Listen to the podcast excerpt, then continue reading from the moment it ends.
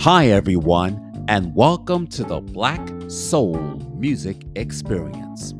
I'm your DJ and host, Sam Wilson Jr., as I bring you the history of black music, gospel, jazz, blues, old school classic soul, old school hip hop, today's hip hop and R&B, Caribbean, Latin, Afrobeat, Afro-Latina, blue-eyed soul, disco, go-go, line dances, and the Lost 45s. So come with me as I take you on a trip to the history of black music right now on the Black Soul Music Experience. I'm Sam Wilson Jr., and this is the Black Soul Music Experience podcast. On this episode, I had a privilege to interview my guest. Now, this lady who I am about to introduce to you was working for CBS, which is now Viacom CBS Paramount, and she worked in the photo department for over 16 years. By 2018 to 2019, Viacom came back home for the second time, resulted in mass layoffs and buyouts. Now, there's something she shared with me, and I'm on LinkedIn, and I saw her on LinkedIn, and that's when she had told me that before she had worked for CBS, she was a singer back then. She was in a group and later did solo albums, which is now available on iTunes. And she also shared with me that her grandfather was in a Latin band back in the early 60s. I'm thrilled that I had a chance to talk with her, and I hope you enjoyed this interview too, as I bring you my special guest, Miss Stefanie Seskin. Welcome to the Black Soul Music Experience. I'm Sam Wilson Jr., and I have a very special guest on my podcast episode. And I've known her at CBS for 16 years at the photo department.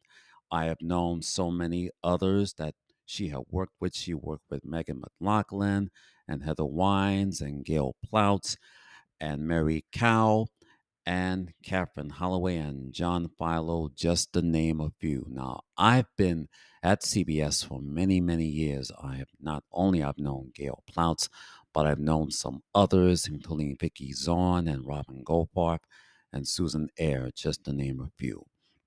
But there is something that I didn't know about.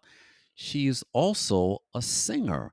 And I was looking through the resume and I said, wow, she did a lot before she came to CBS. So, without further ado, it is my honor, it is my pleasure to bring you my guest on the Black Soul Music Experience podcast. Ladies and gentlemen, I bring you Miss Stefanie Seskin. Hi, Stefanie. How are you? Hi, I'm good, Sam. Thank you for having me. Welcome to my podcast. It's a pleasure to have you here. You know, I've been struggling to get somebody on my podcast since I first started it back in 2021. It wasn't easy. It was off to a slow start, but now since I've got you on my podcast, I said, let me reach out to you and we want to know more about you. Great. Well, thank you. I'm glad I'm glad to be here. I really appreciate it. Now, tell me where are you originally from? Um, I am originally myself uh, from New Jersey, Jersey Borough.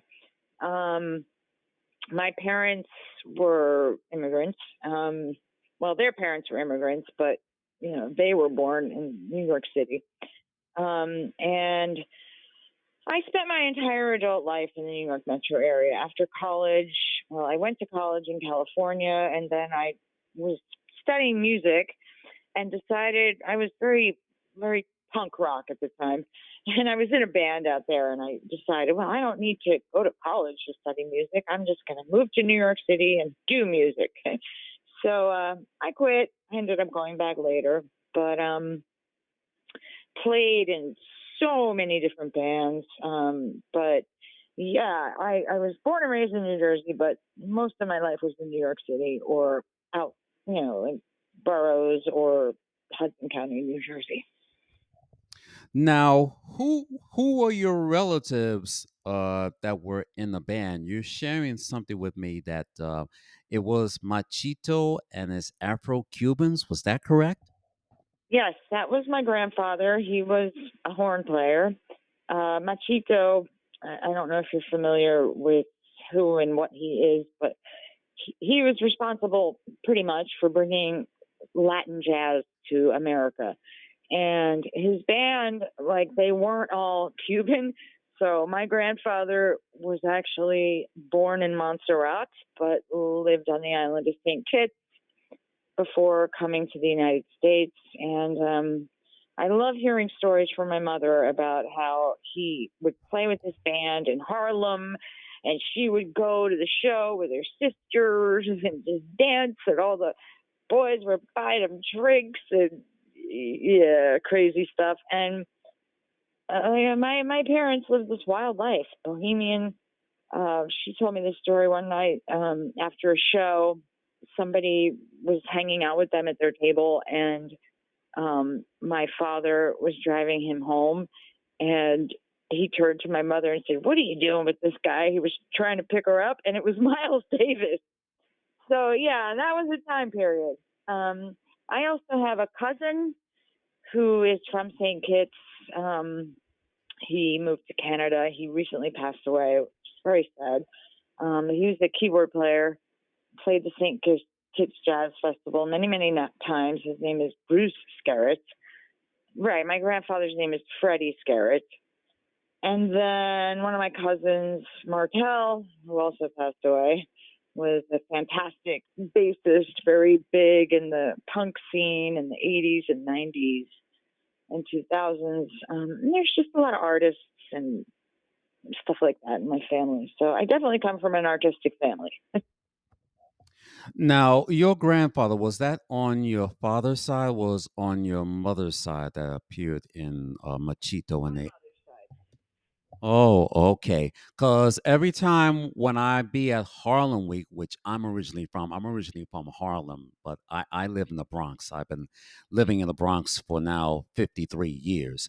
But I've always, uh, always visit Harlem because I still have my cousins and my relatives are still living in Harlem. And uh, yes, but I do have a family that is all around New York City, some living here in the Bronx and the rest uh, Brooklyn and Queens and the rest.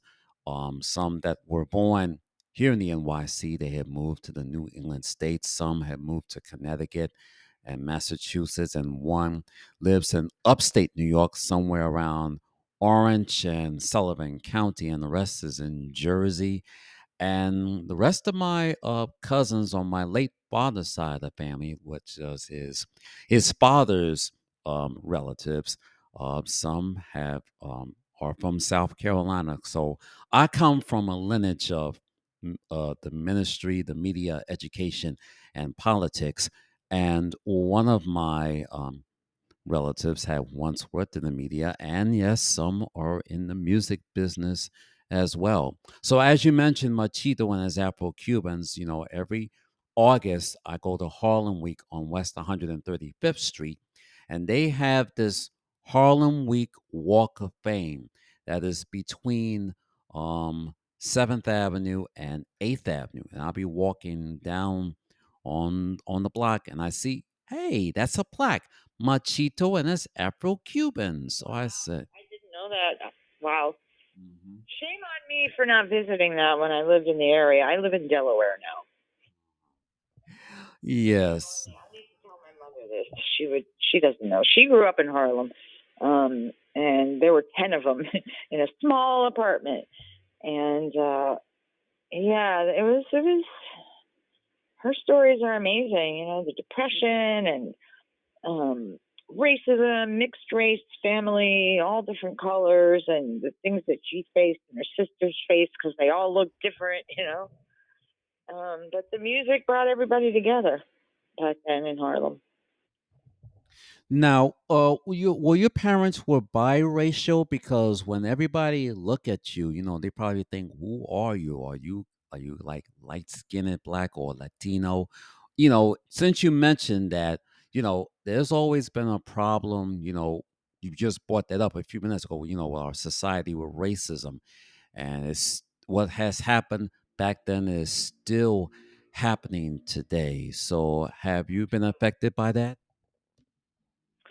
Well, you know, I cannot tell you how many times people have said to me, "What are you?" yeah, so I, I, I have gotten that my whole life, and um, yes, I'm mixed race. Rachel, I, the thing about the West Indies is that everybody's so mixed up to begin with that I don't identify as biracial. I just um, when people ask me what are you, I just say mixed race. you know. Yes, and yeah, that's something we all have to deal with. Now, who were your favorite musicians growing up as a kid? Oh, that's I just absorbed everything. Like even if, if one of my friends marvels at the fact that she'll be remember that show, blah blah. Remember that commercial? That's that when we were little. And I'll start singing the jingle. she just her mouth drops. So even like okay, so stuff on TV, but also my parents had a huge music collection. So I grew up listening to everything from the Beatles to Sly and the Family Stone to Elton John to uh, War, Country Joe and the Fish. You know, we didn't really listen to jazz in the house, um, which is unfortunate. Uh, a lot of funk and soul and Motown. I have a sister who's 12 years older than me who had Motown records and would play them constantly. And then as I got older, I kind of started listening to other stuff like, you know, classic rock, Led Zeppelin, Yes, uh, Genesis, um, uh, the Police. Uh, yeah, but but I always fall back on Motown and funk. Like I love Sly and the Family Stone. They're, I love bands with horns and those crazy arrangements, you know. And then later on, I started getting into other types of funk like Cameo and Parliament Funkadelic. But at the same time, then I'm listening to Queen Latifah and TLC when they first came out, and punk rock, and just I've sort of dabbled in everything. Yeah, cause same thing here. Cause me growing up, you know, when my late mother would usually drop me off at her parents' house, my maternal grandparents, um, all three of them they came from Virginia. and They once lived on East 168th Street between Fulton and Third Avenue in the Bronx, where the Third Avenue L rolls by. So she drops me off at my grandparents' house. My late grandfather had some Motown. He had some Stax records. That includes the Isaac Hayes LP, which he had the Isaac Hayes movement. So I got exposed to it because when you you hear it, you know, he starts rapping or talking and then segue into a song. His his format is like four songs too long. And then he started getting some some Atlantic records because back then it was jazz and soul R&B before it started branching out, you know, to some pop and and then yes, soft rock and other things. And then I've been dropped off at my maternal aunt's apartment in the Bronx, where she played gospel music all day. Everything from James Cleveland to Shirley Caesar to all the gospel quartets. And then dropped me off at one of her friends. And I was listening to some Philly International and some TK records from Miami.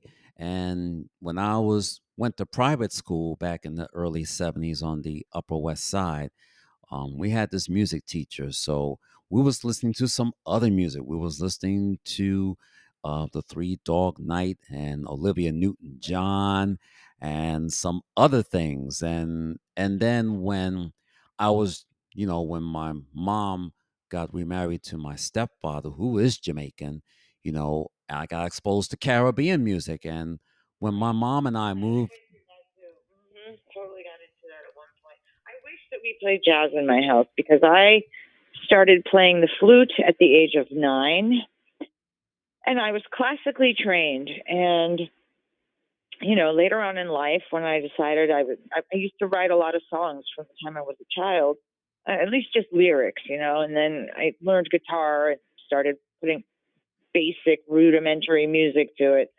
Um, but eventually, I formed my own band. It was kind of late in life for a band, and I just started writing and writing and writing and lots and lots of songs. And you know, the the guys in the band were like, "Well, you should play your flute. You've been playing it since you were nine years old. Like, play flute, solo, do this, do that." And I'd be like, "But I can't solo. I need the sheet music because I never studied jazz." But then, you know, I just did it. I risked it, and I'm like, "That's not a note." And they're like, "There's no wrong notes."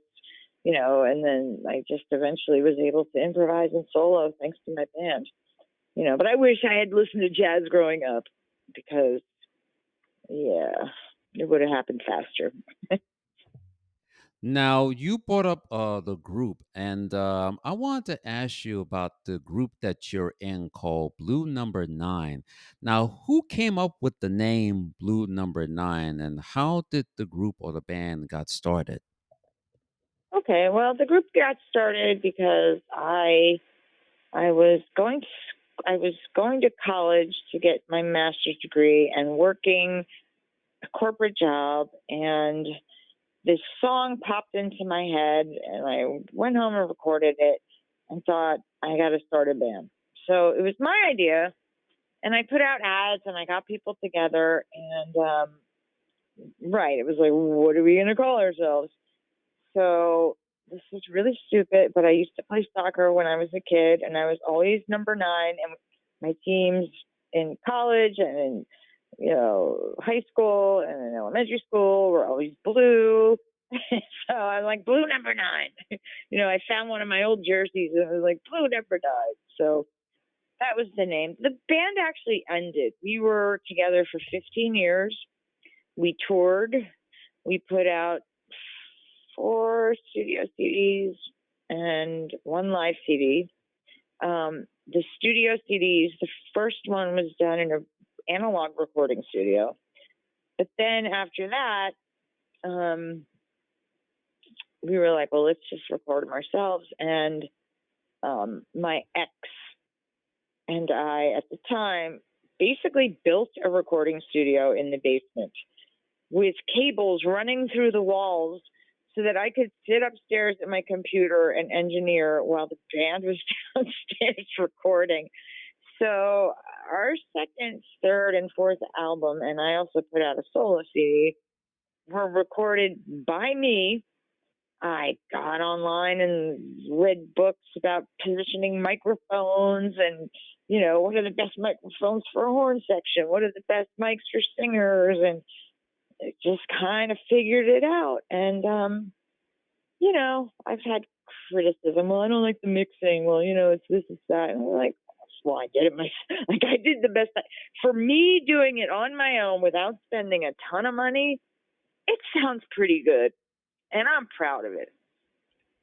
So yeah, we were together for 15 years, and then um, eventually, I got very burned out and, you know, we did everything ourselves. We booked our own gigs, we planned our own tour dates, you know, the tour schedule. And you had mentioned CBS. All those people who you mentioned throughout the years were so supportive of my music. That was a difficult job. You know, I, I sometimes I had a hard time, but those people were wonderful. They came to my gigs I was like, I have a gig, I can't work, and Gail was like, no problem. It was great. Yeah. And, but then it ended. And then after that, I kind of took a hiatus, relaxing. I was in a Zydeco band for a while, singing lead in New York. Um, that band was based out of Jersey City. Mm. I, I played, I joined this band called Buzz Universe, um, which was a lot of fun because I picked up saxophone and in that band, I just played sax and flute and sang backup vocals. So it was very chill. Like I wasn't responsible for everything. You know, it's very stressful leading a band, especially when you're not signed or have management or any of that. Um, so that was nice. Buzz Universe was fun. We did some little tours here and there. Yeah, and then my my last uh, musical endeavor was um, I was playing music for seniors, but then COVID hit, um, and yeah, I, I moved to Delaware because um, CBS Viacom took over and there were huge layoffs and stuff. And so, you know, I've been trying to find my footing here in Delaware. It's quite different than New York City. And um, there's a band I'm actually going to uh, play with tomorrow. And, you know, it's a cover band, but I like the tunes they do. They do funk, you know, they do Motown. You know, I'm going to be singing 25 miles. I got 25 miles you know, give me the people. There's a lot of good songs. Um, so that's my trajectory. Now, you did mention your group, Blue Number Nine, and of course, you did mention that you've been with the group for 15 years. So, you know the old saying, well, I've been watching VH1's Behind the Music and TV1's Unsung. When you see everyone, you know, get burned out or maybe in some other groups it might saying that the singer have did a lot but the others didn't get the cut you know when it comes to money issues and you know management and, and things like that so I made sure I didn't make any money. I made sure everybody else went home with money in their pocket. I gave everybody part of the publishing, whether they wrote the songs or not. As long as they were in the band, if when our CDs went into profit mode, they got a cut. I was very fair about that. Um, with our original keyboard player, there was a cable station based out of Jersey City, and there was a music festival, a street festival, long time ago, back when Jersey City was coming up. It wasn't up yet. And they had this street fair, and we played, and um, they ended up using one of our songs as the opening and clo- for the opening and closing credits of their episode about the street fair. And at the time, ASCAP was like collect like letting artists send videos and recordings and stuff to prove that you know their music was used in not the typical way that ASCAP distributes royalties. So like cable TV shows. And um, I got like a big chunk of money from ASCAP. And even though the keyboard player who co-wrote the song with me and another woman who co-wrote the song with me hadn't been in the band for years, I reached out to them and sent them a check. so that's how I roll. We never had those kind of problems. Never. Wow, that's very interesting. And then, you know, like you just said, you know, make sure that everyone gets paid and, you know, what's fair is fair. That's very true. Yeah. And then it keeps them happy and it keeps them motivated. Like, you know, I, I, I, I don't need mean to toot my own horn, but I, I was a really good band leader and a good manager because I understand that when you keep people happy, they want to do it. It was my music, you know, and I also am of the philosophy that if okay, say you're in a room with a bunch of musicians, right, and somebody plays a riff, and then somebody goes ooh and starts singing a melody because they're inspired by the riff, and then everybody goes their own separate ways, and the person with the melody suddenly writes lyrics to it. Because really the melody and the and the and the words and the hook are the song, right? A bunch of chords, it's not a song. It's just a bunch of chords. Without a melody, I mean, there don't have to be words because there are instrumentals. Without a melody and hook, there's no song. But because we were all in the room together and that guy played that riff, it inspired me to come up with a melody and lyrics. Therefore, it's a co-write and we split it 50-50. That's the way I see it. album gets a cut. because if you were, because if it had been, if they all hadn't been in the room, maybe I wouldn't have thought of it. You know what I mean? So. Yeah, that is very true. All right, we're going to take a quick break and we'll come right back to chat with more with my friend and colleague, my former CBS co worker, Miss Stefanie Seskin. I'm going to be asking her some other things and we'll let you know. And we're going to be right back. You're listening to the Black Soul Music Experience. I'm Sam Wilson Jr., and I just want to say thank you for tuning in to my music podcast, the Black Soul Music Experience Podcast, where I bring you the history of Black music, gospel, jazz, blues, old school classic soul, old school hip hop, today's hip hop and R&B, Caribbean, Latin, Afrobeat, Afro Latina, Blue Eyed Soul, Disco, Go Go, line dances, and the Lost 45s. This year, it's going to be different, where I'm going to be doing all the talking and I'll be bringing you more artist profile birthdays. And I finally got some special guests to be on my podcast. So, in order for me to continue, then I need your help. Please subscribe. Go to anchor.fm forward slash Samuel Wilson Jr. forward slash subscribe. And please support my podcast. Go to anchor.fm forward slash Samuel Dash Wilson Jr. forward slash support. And keep listening to the Black Soul Music Experience podcast every Tuesdays, available on Apple, Spotify, Google, Amazon Music, iHeartRadio, or wherever you get your podcast. Thank you for your support. Welcome back to the Black Soul Music Experience. I'm Sam Wilson Jr., and I'm here with my special guest, Miss Stefanie Seskin, my friend and colleague from back in the day at CBS, and she is a singer and songwriter and many other things. So, where we left off at, we was going to get to your solo career, and I found some things on Spotify and on YouTube. Now, how many solo albums did you had uh, performed? Well, the first one was actually um, uh, Blue Number Nine decided to just record everything that we hadn't recorded yet, right? So it was actually enough songs for two albums, but um, the co-producer and I were like, well, maybe Stefanie should just do a solo album because this collection of songs is a little not quite blue number 90.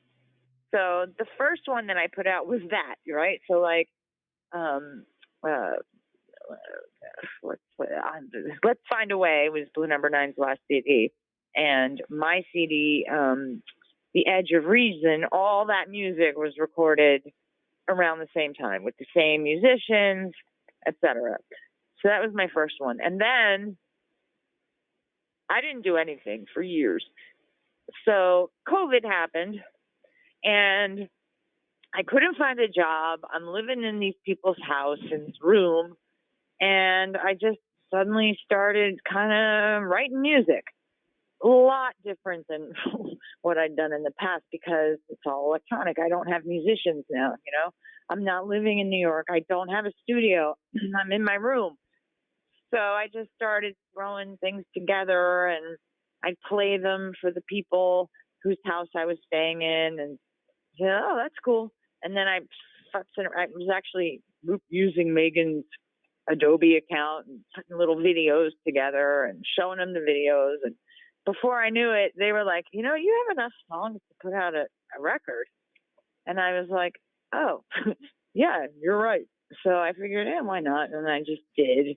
And then um, I wrote some more. So I put out an EP. And then the couple that I was staying with, they were they had their anniversary and yeah, it's kind of broke. So I was like, well, I'll write you guys a song for your anniversary. And by that time, now I'm listening to bluegrass music. I never liked bluegrass. It had a connotation that didn't sit well with me. And the type of dancing. You know, I like to dance and move my hips and bluegrass is all jumping up and down, whatever.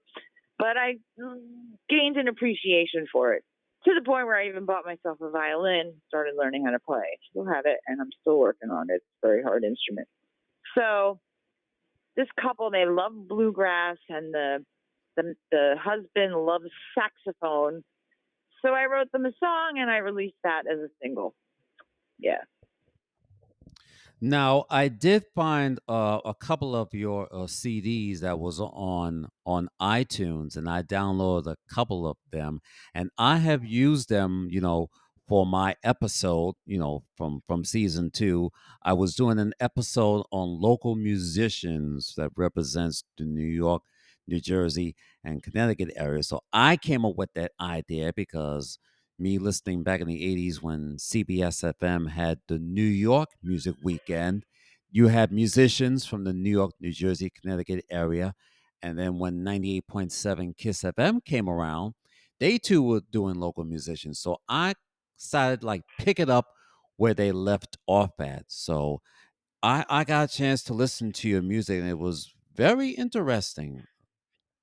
And I had some great musicians, man. The bass player could I found horn players who, like all the people I worked with, well, not all of them, oh, some of them from other countries moved back to the country that they came from or the state that they came from and had kids and all that. One woman who was a backup singer for a while ended up playing Elphaba in Wicked, like on Broadway. You know, I had really good people, and I feel very blessed that I was able to find them and work with them and yeah, so there were a lot of great players from the New York area, sure, especially the horns. Oh my gosh, those people would come in to a recording session. We would slap sheet music in front of them and they would just play. And then I would be, you know, I told you I would be sitting upstairs on my computer while they're down in the basement. And I'm like, okay, solo. they would just blow these solos that perfect, you know, one take. Yeah. Now, since we talked about earlier, now since the band have broken up and you know you all gotten regular jobs and things like that, do you keep in touch with some of the band members if they're still around or if they deceased? Um, uh, yeah, uh, a couple uh, percussionists and uh, one of the backup singers who I loved so much recently deceased. She was only in her forties, and um, and uh, yeah, one of our guitar players is deceased. Um, but we were all in touch before they passed, thanks to Facebook. And some of them I'm not in touch with. I don't know what happened with them. Some of them I'm friends with on Facebook. But I'll tell you right now, and again, I'm not bragging, but you know, some of them aren't doing music anymore, and they're like, you know what, Stefanie, you were like the best band leader. It's really hard for me to join another band. Um, but they all have fond memories. Like we had a blast touring, and you know, I, I posted some old pictures on Facebook and tag them. And yes, so in answer to your question, yes, I am in touch with a lot of them. We had a lot of turnover, a lot of changes. New York is a very can be a very transient place. Come and go. So it's a huge, you know. I still have the old band website up, and there's. I, I'm glad I kept it up. Um, and there's a history section, and it goes through the entire history of all the people who were in the band and when and what happened. Now, uh, since you were doing your solo albums, who were your musical influences? Who had inspired you? For the solo stuff? Yes. Are you talking about the the early release or the current releases? Um, the current releases. Okay, yeah. So I don't know if you've listened to any of that stuff, but definitely an electronica influence going on there, electronic music. Um, I started going to music festivals later in life, but not the conventional ones, more kind of off the beaten path festivals. And heard a lot of cool stuff. There's a this band called Dopapod who I really like. band called Umphrey's McGee. Um, Escort, really great band. That that woman is so good. She sings, she plays bass. So sort of like this funky electronic weird style sort of influenced me on the recent stuff. And then again, the bluegrass song was this great band out plays bluegrass called Cabinet. I mean, there's all these artists. They're they're like second tier, third tier. You know, they're not. Oh, there's this great band called Lettuce. You know, they get their songs placed here and there, but they're not like superstar or major sellers. But they earn their living playing music, and I've seen a lot of them perform at these music festivals. The Disco Biscuits. yeah. So, I mean, I'm naming bands that you've probably never heard of, but there's a lot of good stuff out there. Now, here's the next question I wanted to ask you. Now, living or dead, which performer that you wish you wanted to perform with or to work with? Prince. Enough said. Prince. oh, Prince. Oh, okay. Because um, my my CBS uh, colleague Tanya Durham, she's a huge Prince fan, and I did an episode back in June of you know last month uh, during Black Music Month, and Prince was born in the month of June. So when she approached me in season one of last year, she said, "You gotta do Prince. You gotta do Prince." I said, "Save that for season two. You know, I'm just." Trying to get my feet wet. You know, you know, I'm trying to do Black Music Month. I'm trying to give a shout out to all of our Black record labels. So I want to get started and let America know about you know who's your favorite artist and record record label they were on. So I I got her input. So I said, Stevie, I would love to. Oh my God, he, he has some of the best songs. Stevie Wonder. Yeah. Uh, all his records growing up. Yeah, same here too. You know, I have a couple of them. You know, most of them um, during the late '60s and '70s, and when he got into the '70s, he had gotten you know more social conscience, and especially during 1980 when he was trying to get Congress to make Dr. King Day a national holiday and his album Hotter Than July, he dedicated that album to the late Dr. Martin Luther King Jr. Now, it's been a struggle, you know, to get Stevie Wonder to, and so many artists to make Dr. King Day a national holiday. And I once did an episode, you know, in songs in honor of Dr. King. So I don't know if you remember back in 1983 when President Reagan signed the bill and made Dr. King Day a national holiday and had to wait till three years later. But then at the same time, you had some other black um, elected officials wanted to have it on the exact birthday. And then you got the Republicans saying, you want to have no Negro holiday. What do we want a Negro holiday for? They don't need that. Gotta come to work. You know, that that sort of thing. But you know, it's the same old story over and over again. It's like Doc Rivers says, you know, we gave y'all the love, we don't get the love back. And there was an ad poster billboard while I was walking during the pandemic.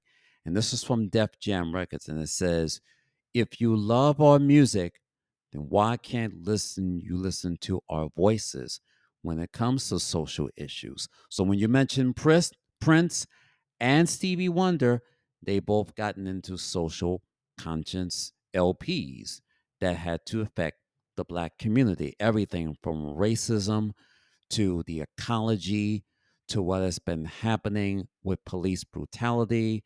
And during the 80s, during my time, many artists had stood up and said, We're going to be social consciousness, you know, dealing with homeless, the AIDS epidemic, Africa famine, apartheid in South Africa. Up to now, we're dealing with the death of George Floyd, which sparked the Black Lives Matter movement and election. Everything has been put in place. So that's why so many singers have spoken their voices. But once again, you have some other singers that are always talking about, you know, these things. This is our country. This is America. Sing our song.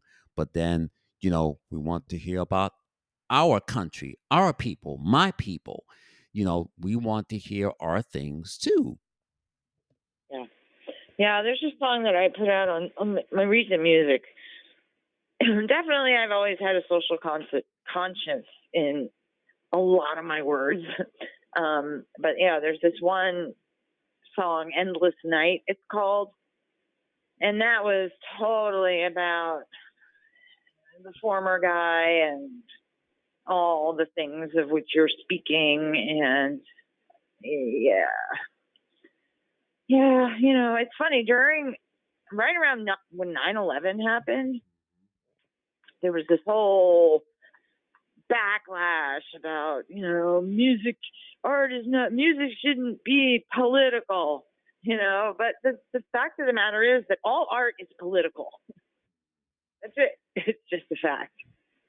So. Yeah, yeah, and that's when folk music came in. You know, I grew up listening to Bob Dylan, and then I got hooked to Joan Baez. So they were examples of part of folk music. So that's how you keep moving. And then when Curtis Mayfield came in, you know, he had mm-hmm. some songs about that too.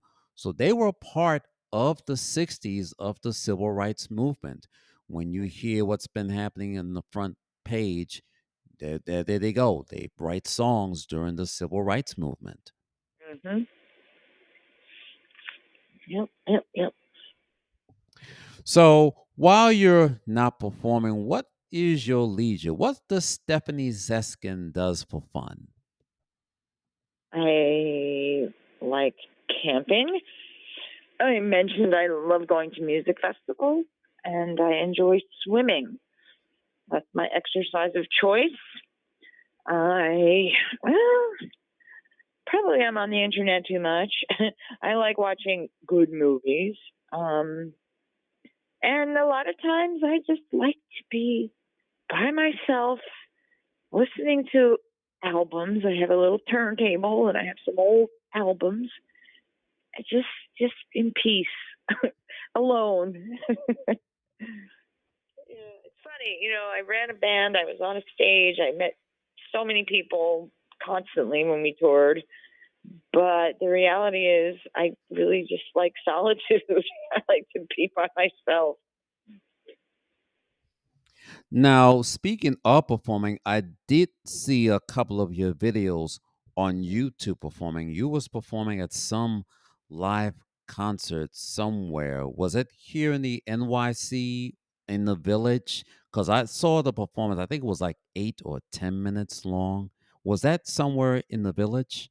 Oh, are you talking about the one with um, Hook In and Don't Let Them? And uh, there's two backup singers. Uh, uh, long hair and, and Kamari, the, the African American woman who passed away. Yeah, that's the one. Yeah. No, that was uh, it was in Hoboken actually. It was a it was a cable show called Across the Hudson. And they had us come in and do some songs and we had a live audience. That was a lot of fun. Okay, so I was looking at your resume um over the weekend and I was like, band manager? I didn't know that you were a band manager and an audio engineer and a music producer and songwriter you just you just said earlier. Was music your hobby growing up? Was music your hobby? Was it your calling? Yes. A hundred percent. I when I headed out to California for college, um, my original major was oceanography. I went to UC San Diego, which has Scripps Institute of uh, Oceanography, which is huge, world renowned, and that's what I was going to do. And immediately realized, nope, music major. So yes, it, it's absolutely my calling. In a way, I wish I never ended the band because when we were active, it was in a time period where what was popular was not what we were doing. Now, what we were doing is popular, especially on the circuit that I mentioned earlier, the lower tier music festival stuff. Um, but yeah, I always felt that way. Uh, I didn't work out, you know, but hey, I once read an article in Rolling Stone magazine that one's chances of making it as a musician are the same as getting struck by lightning twice. Yeah, and you also was a playwright in a theater production somewhere on off Broadway. What was the name of the play that you wrote and produced? Was it Broadway or off Broadway?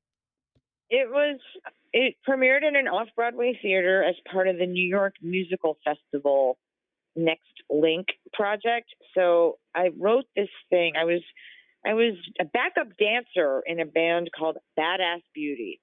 Uh, the lead vocalist was a powerhouse singer, and we became friends. And she started telling me her story. She went to Berklee, and um, she's a black woman and she's got this huge voice and she always wanted to sing rock music and not R&B which is what everybody wanted her to sing at Berklee. so she told me her life story and like the backstory for the songs that she wrote and her band was I was like, you know what, this is a musical. This is you should do this should I'm gonna write a musical because you know, we're all getting old and like just want to be a rock star thing, but I think this musical could could be something. So I wrote it and um, she and uh, her songwriting partner wrote most of the songs. I wrote two songs for the show and kind of rearranged one of their songs, but I wrote the script and I submitted it to this musical festival with no idea what I was getting myself into.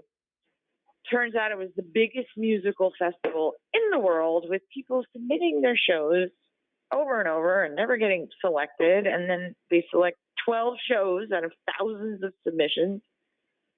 And they selected my show. So, you know, one would think festival, that means, oh, cool, you get to do your show and they pay for everything. No, it was more like a boot camp. Like, so you want to produce a musical? Okay, we'll give you the theater, we'll sell the tickets, but you got to produce it, which means raising the money, hiring the people, finding the director, everything. And once again, I did it myself. I raised the money, but we fell short. So we had to cut corners. So I actually ended up being one of the actors and the music director running the rehearsals, right? And yeah, it was tough. I wasn't the director. I hired someone for that. And and we premiered in an off Broadway theater and um Andre de Shields was actually in the audience because uh, the the guy who was playing bass in the show worked with him before and knew him and invited him and he came. So yeah, I mean, unfortunately, that business is even harder than music, and um, you know, this particular production, there was a lot of personnel turmoil. Everybody from my department at CBS came to see it, which was great. Um, so it happened, you know, it still has a Facebook page. Maybe, maybe it was very intense for me. It was a lot of work, and uh, I was working at CBS at the time too, you know, and it was very stressful. It was a lot, but I'm proud of myself that it happened. Well, you know, like the old saying, it's not an easy task. It takes a lot of hard work and it takes commitment. So you did the whole thing, you know, hands down. You you go, girl, hands down. It was about this um, African American woman who, um, again, always wanted to sing rock music, um, but then the twist in the book was that she had there's like a good good an angel and a devil on her shoulder telling her what to do through the whole thing and then it dives even deeper into her um, mental illness and personalities and you know past abuse. You know we were right in the wave with the me too movement. I mean it, it could have really been there were good, good reviews. One of the reviews said could be the next big rock musical you know? Like we had reviews in major publications. And um i mean the, the the star of the show basically blew it you know? Like she it was her moment and she blew it, which it was, it was a shame, but but I did it anyway. you know, I made it happen, and I'm proud of myself. So anyway, she always wanted to sing rock. She puts this band together. You know, there's all this chaos and craziness, and like I played the character Badass, and Badass was the one always like, Wee, but then the other character Beauty like angel devil on her shoulder. He's an interesting piece. Yeah, well, we always kind of like, you know, like two sides. Which one you prefer? Would you rather be on the good side or would you rather be on the bad side? It's like saying, what were you working for? Would you work for God or you will work for the devil? You know, it's it's kind of, you know, when I see so many musicians, you know, most of them is kind of like wasted away getting into drugs and alcohol addiction you know? It's not the same when you see them performing and so many others had to go through some trials and tribulations whether it's you know abuse or domestic violence and, and things like that and, and just like you said you know it's not easy. It is not very easy. When i look at these biography movies who just pulled through, you know, like she really is was quite an inspiration with her whole mm, domestic violence and I mean she actually practiced Buddhism and I practiced the same kind of Buddhism that she practiced. She attributed her rising like the phoenix out of the ashes of her relationship with that man to her Buddhist practice. So there are people who pull out of that, but you're right. A lot of people they just fall into self destruction. That is true. So true. All right, we're going to take another break and we'll come right back and we'll chat with more to wrap things up with Stefanie Seskin. We have some more questions to talk before we close out. And I'll be right back as I continue with an interview with my friend and colleague, Miss Stefanie Seskin. You're listening to the Black Soul Music Experience. Welcome back to the Black Soul Music Experience. I'm Sam Wilson Jr., and I'm here with my special guest, my friend and colleague, my former CBS co worker, Miss Stefanie Seskin. Now, here's a couple of questions before we wrap things up. Now, before you made it big in the media business, I looked at some other things that you were a tutor back then. And what grade were you tutoring in? Um, okay, I'm going to tell you a story about that after I answer your question. So I was tutoring junior high school and high school kids to take standardized tests because I always hated taking standardized tests and so I was good at it. I helped them take the SAT and all that stuff. So, can I tell you a funny thing that happened? Sure, go ahead. Okay, so one night I was at the Brooklyn Bowl in Brooklyn to see a band. Oh, Karl Denson's Tiny Universe. Check him out. Karl Denson. Good stuff. Um, he's a flute player and a sax player, great band. Anyway, the bartender looks at me and says, Hey, do you play the flute? And I said, Yes, I do. And I'm thinking, What? Maybe he, I don't know. I hadn't been playing in the band in a long And he goes, Josh Schwartz, Montclair, New Jersey, or wherever he lives. And I'm like, Okay. Like, you were my SAT tutor. This was 10 years later. He was 17 when I tutored him. 10 years later, I'm at a bar in Brooklyn and he remembered me. And this is so I said to him, What are you doing tending bar? You were so smart. he says, Well, you know, this is just a side gig. I actually play in a band. And then I said, Oh, what band? And he told me the name of the band, Turkuaz. And I just was floored because I'd seen them play like five times. But here's the thing this is why he remembered me. And this is why the company paired me up with him in the first place. Because he, he played saxophone and his parents were concerned that he wasn't paying attention to his studies because he was more interested in music. And I'm a musician, so they put me with him. we talked about music, and I actually remember telling the kid, "Look, you know, you sh- you could go to college if you want, but if you want to play music, you should play music." yeah. Yep. wow. That's wow. He plays music for a living. The band broke up, but he's got his own thing going on, and that's what he does. wow, very that was very interesting. now, um, I also see that you attended the new school. That was my late mother's alma mater, um, where she had had to take up a role in radiology because my late mother was X-ray tech at Jacobi Hospital. And uh, beside music, what was your major at the new school in Manhattan? My major at the new school was media studies. And actually, when I interviewed with Gail at CBS and I told her that, and I told her what my what school I went to, she hired me on the spot.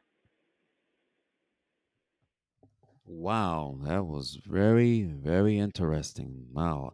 On these things that I didn't know, but uh, it was nice that you shared that stuff with me. Now, here's the next question that I always say, you know, you know, like like the show, where are they now? So now that you have, you know, performed music, you've done your writing for Broadway, you had your solo career. Where is Stefanie Seskin now and where and what is she doing now? I don't really want to answer that. Um, I'm older and uh, I've been putting my resume out there to find one job um, doing what I like. But I can't really figure it out. And meanwhile, I'm working in a grocery store and uh, doing some freelance work for this company that actually works with the CBS Motor department. And I'm trying to figure out what's next. Uh, there's this cover band here in Delaware who um, I checked them out. I I sat in with them a couple weeks ago and sang a tune and played the flute. And they're looking for a new singer, and so I'm thinking about it.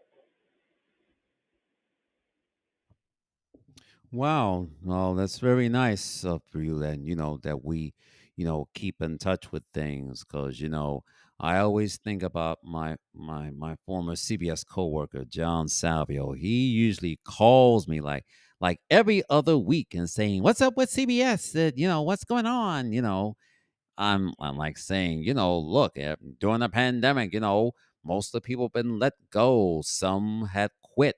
Some had took an early retirement, and some getting ready to form their own business. So that's what you're seeing now. You know, everything has been changed. You know, since I've gotten vaccinated, I've been boosted. You know, and you know when this thing came up, and you know while i'm waiting for my dj gig in case you may not know i do dj gigs on the side as well and i once worked at am 1460 wvox radio in new rochelle new york in westchester county so when i heard that cbs was sold to westinghouse back in 1995 westinghouse uh, the makers of westinghouse appliances you know the slogan you can be sure if it's westinghouse and also 1010 wins here in the NYC, and there's some other stations, including KYW in Philly and WJZ in Baltimore. But I was watching something on my YouTube. You know, every time before I leave my apartment, you know, I always ask God to make sure they get me to my destination safely. And I, I, don't, I don't know if you remember back in the day when you have stations sign off with an inspirational message. They usually sign off. Sometimes they sign off at three. Sometimes they sign off at four. And at CBS, that was the only station CBS Two and the NYC. You know, when they had the Late Show and the Late Late Show, all the movies they they they sign off at around five o'clock in the morning. That would be like early Saturday morning, early Sunday morning. You know what time they sign back on? One hour. They sign back on at six in the morning. Mm. So all the other stations they sign up at four. CBS Two was the only one they stayed up until five o'clock in the morning. Sign off at five o'clock. Sign back on at six a.m. in the morning. So that was kind of like that. So when I was working in the messenger center, we had to stay until you know by the time when everybody leaves for the holidays and things like that. That's one thing, you know, I'll never forget. yep, it's just like that. All right, well, we've answered all the questions, but here's something I always put in a bonus question. Now, I'm sure you heard about The Late Show, David Letterman's top 10, and Chris Rock movies top five. Now, I'm doing my own version we're going to be doing the Black Soul Music Experience Top 10 Black Artists from any genre of Black music. You ready? Okay. Um, number 10, who is your favorite um, Black artist from any genre? Oh my goodness. So we're going to go from 10 to 1, huh? Yep. This is impossible. I can't do this. Uh, let's say Number 10. Um, it's not fair because if I say Whitney Houston, she's too far down. If I say Queen Latifah, she's too far down. if I say Bernie Worrell, do Bernie Worrell. Okay. Already, we got Bernie Worrell. Uh, number nine. Who's your favorite at number nine? Oh, this is too hard, Sam. I don't like this. Um, I, I, I, I'd rather go from one to ten. Nine, number nine. Uh, boy, Marvin Gaye. Okay, Marvin Gaye at number nine. Who's at number eight? Who did I say was? Oh, I said Bernie Worrell. Let's say Queen Latifah. Okay, Queen Latifah. Alrighty, number seven. Uh, number seven. This is hard. Uh, mm, can't say Stevie. I can't say Prince. Yeah, it's, horrible to put Aretha at seven, but I'm just gonna put her there. Aretha. Okay, Aretha, number seven. Number six. Sly Stone. All right, Sly and the Family Stone. All right. Number five. Oh, shoot. I forgot Aaron Neville. Neville Brothers. Oh, yeah. Aaron Neville. All right, we'll put them there just because we're on five. Okay. Yeah, Aaron Neville and the Neville Brothers. Yes. Alrighty. Number four. Oh, God. Uh, okay. Well, maybe I'll just slip Whitney Houston on in there. It's probably not the right position for her, but she was great. Okay, you say Lauryn Hill? No, Whitney. Oh, Whitney, Whitney, Whitney. Yes, Whitney. The princess of pop, Whitney, Whitney, Whitney. Yeah, I remember Whitney when they were doing that VH1's 100 Greatest Moments of Rock and Roll on television. When she did her version of the Star Spangled Banner that was at number 59. I mean, it was that night. It was that night when all of our troops were in Iraq, uh, uh, Operation Desert Storm. And that song, her version, brought everyone to tears when she belted out that version. The next day, Arista Records pulled out that that single. It was playing on BLS and all the other urban radio stations. So we got Whitney at number four. All right, number three. We're gonna do Miles. Miles Davis, yes, Miles. You know, Miles Davis, he broke ground. Um, you know, he he brought in fusion, bebop, you know, and everything. And he was the jazz, the first jazz artist to be inducted into the Rock and Roll Hall of Fame. When I, when I went to the Rock and Roll Hall of Fame in 2018, you would not believe everyone was there. Let me tell you, it is a wonderful experience to see. It was on my bucket list for years. I was asking my cousins when when we was doing the Wilson Dix reunion. I said, "Yo, let's check out the Rock and Roll Hall of Fame Museum." I tell them everybody is there. Michael is there. Marvin is there. You know, and Sister Rosetta Tharpe is there. Mahalia Jackson. You know, everybody is there. Let's check out all the black music and stuff. But then, but by that time, we had to go back to we had to go back to South Carolina. You know, that was my cousin's birthplace, Mary McLeod Bethune. So I had to go to South Carolina and see everything. So I said, you know, I went on my own 2018 and then again 2021 when they were doing Black Music Month. It was doing it in honor of Black Lives Matter and also it was also Pride Month and they were also showing the Super Bowl exhibit all the performers who had performed at the Super Bowl. So Miles, you're you're there. All right, who's at number three? Right, that was number three, wasn't it? Uh, it was number four. Oh shoot! Uh, I thought we were at three. Oh, so so Miles is at three. Okay, okay. All right, we're up to number two. Number two. Prince.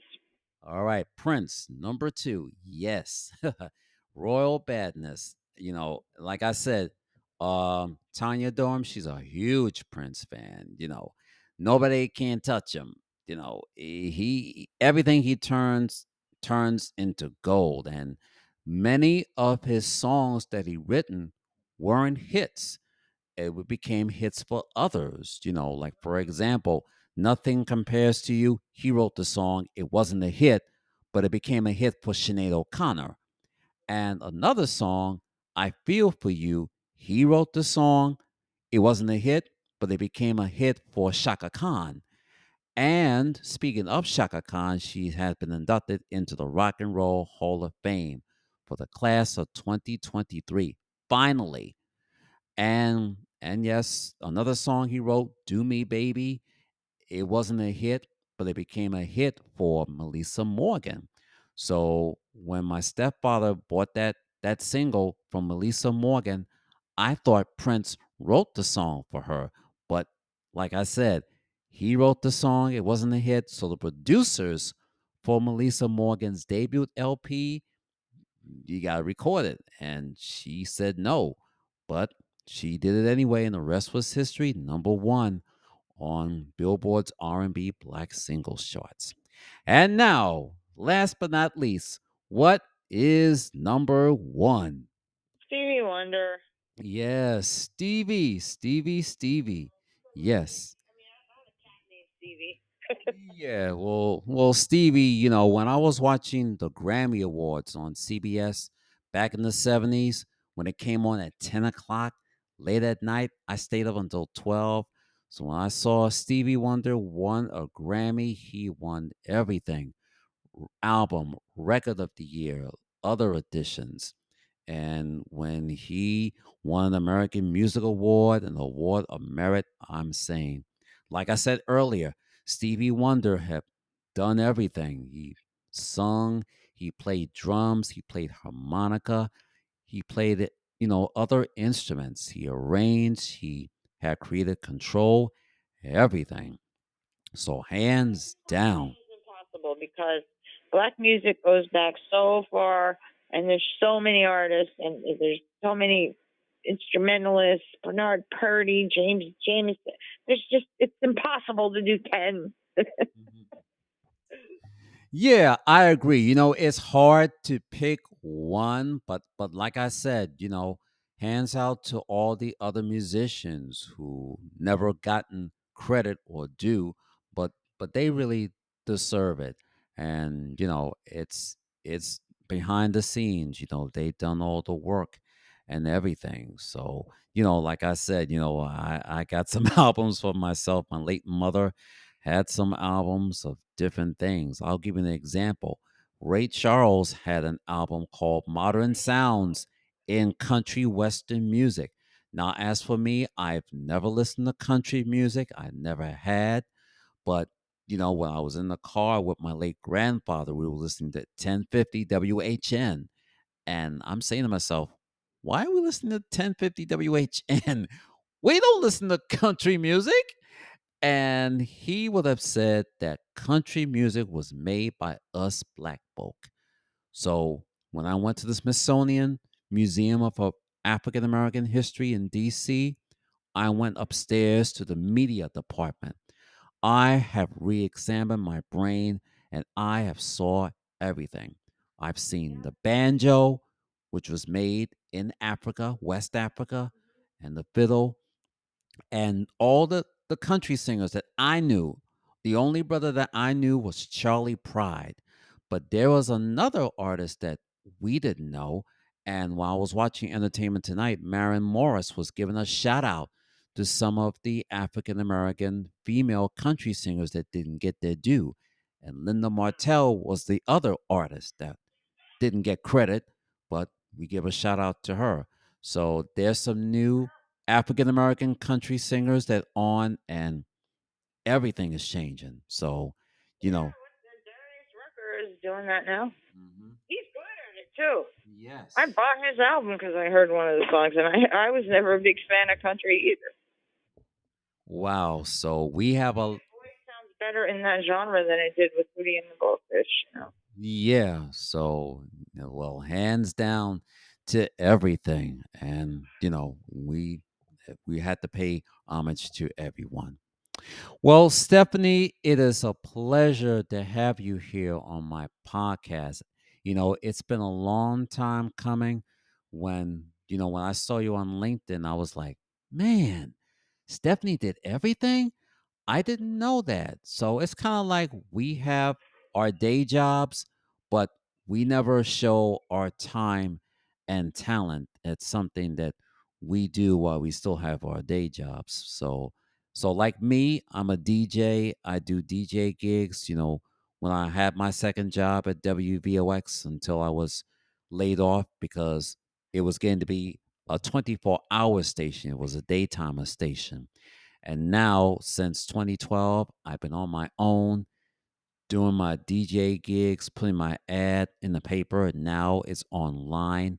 So while I was waiting for a DJ gig, just like you, you know, with this pandemic, this podcast came up. I said, let's give it a shot. Let's see where we can take it from there. And, you know, mm-hmm. now I finally crushed the thing. And I said, now I got Stefanie. yes. So, Stefanie, once again, thank you, thank you, thank you, thank you for taking the time out of your daily time and being here on my podcast. It's a pleasure to have you here. Thank you so much. Thanks for having me. You're welcome. And ladies and gentlemen, make sure you download all the songs from Stefanie Seskin and Blue Number Nine. Visit iTunes.com, Spotify.com, or you can purchase a CD at Amazon.com.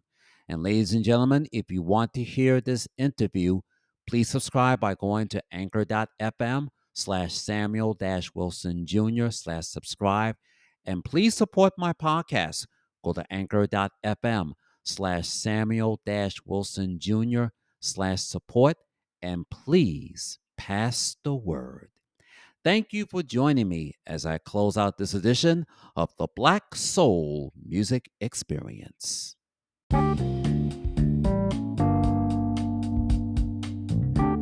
Well, that's about it for this edition of the Black Soul Music Experience.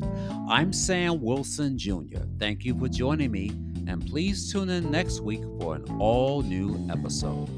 If you enjoyed this podcast, please subscribe by going to anchor.fm slash Samuel Wilson Jr. slash subscribe. And please support my podcast by going to anchor.fm slash Samuel Wilson Jr. slash support. You can also leave your message by going to anchor.fm slash Samuel Wilson Jr. slash messages. And please leave your feedbacks and your comments and your replies by going to my Facebook homepage. Go to facebook.com slash the Black Soul Music Experience Podcast.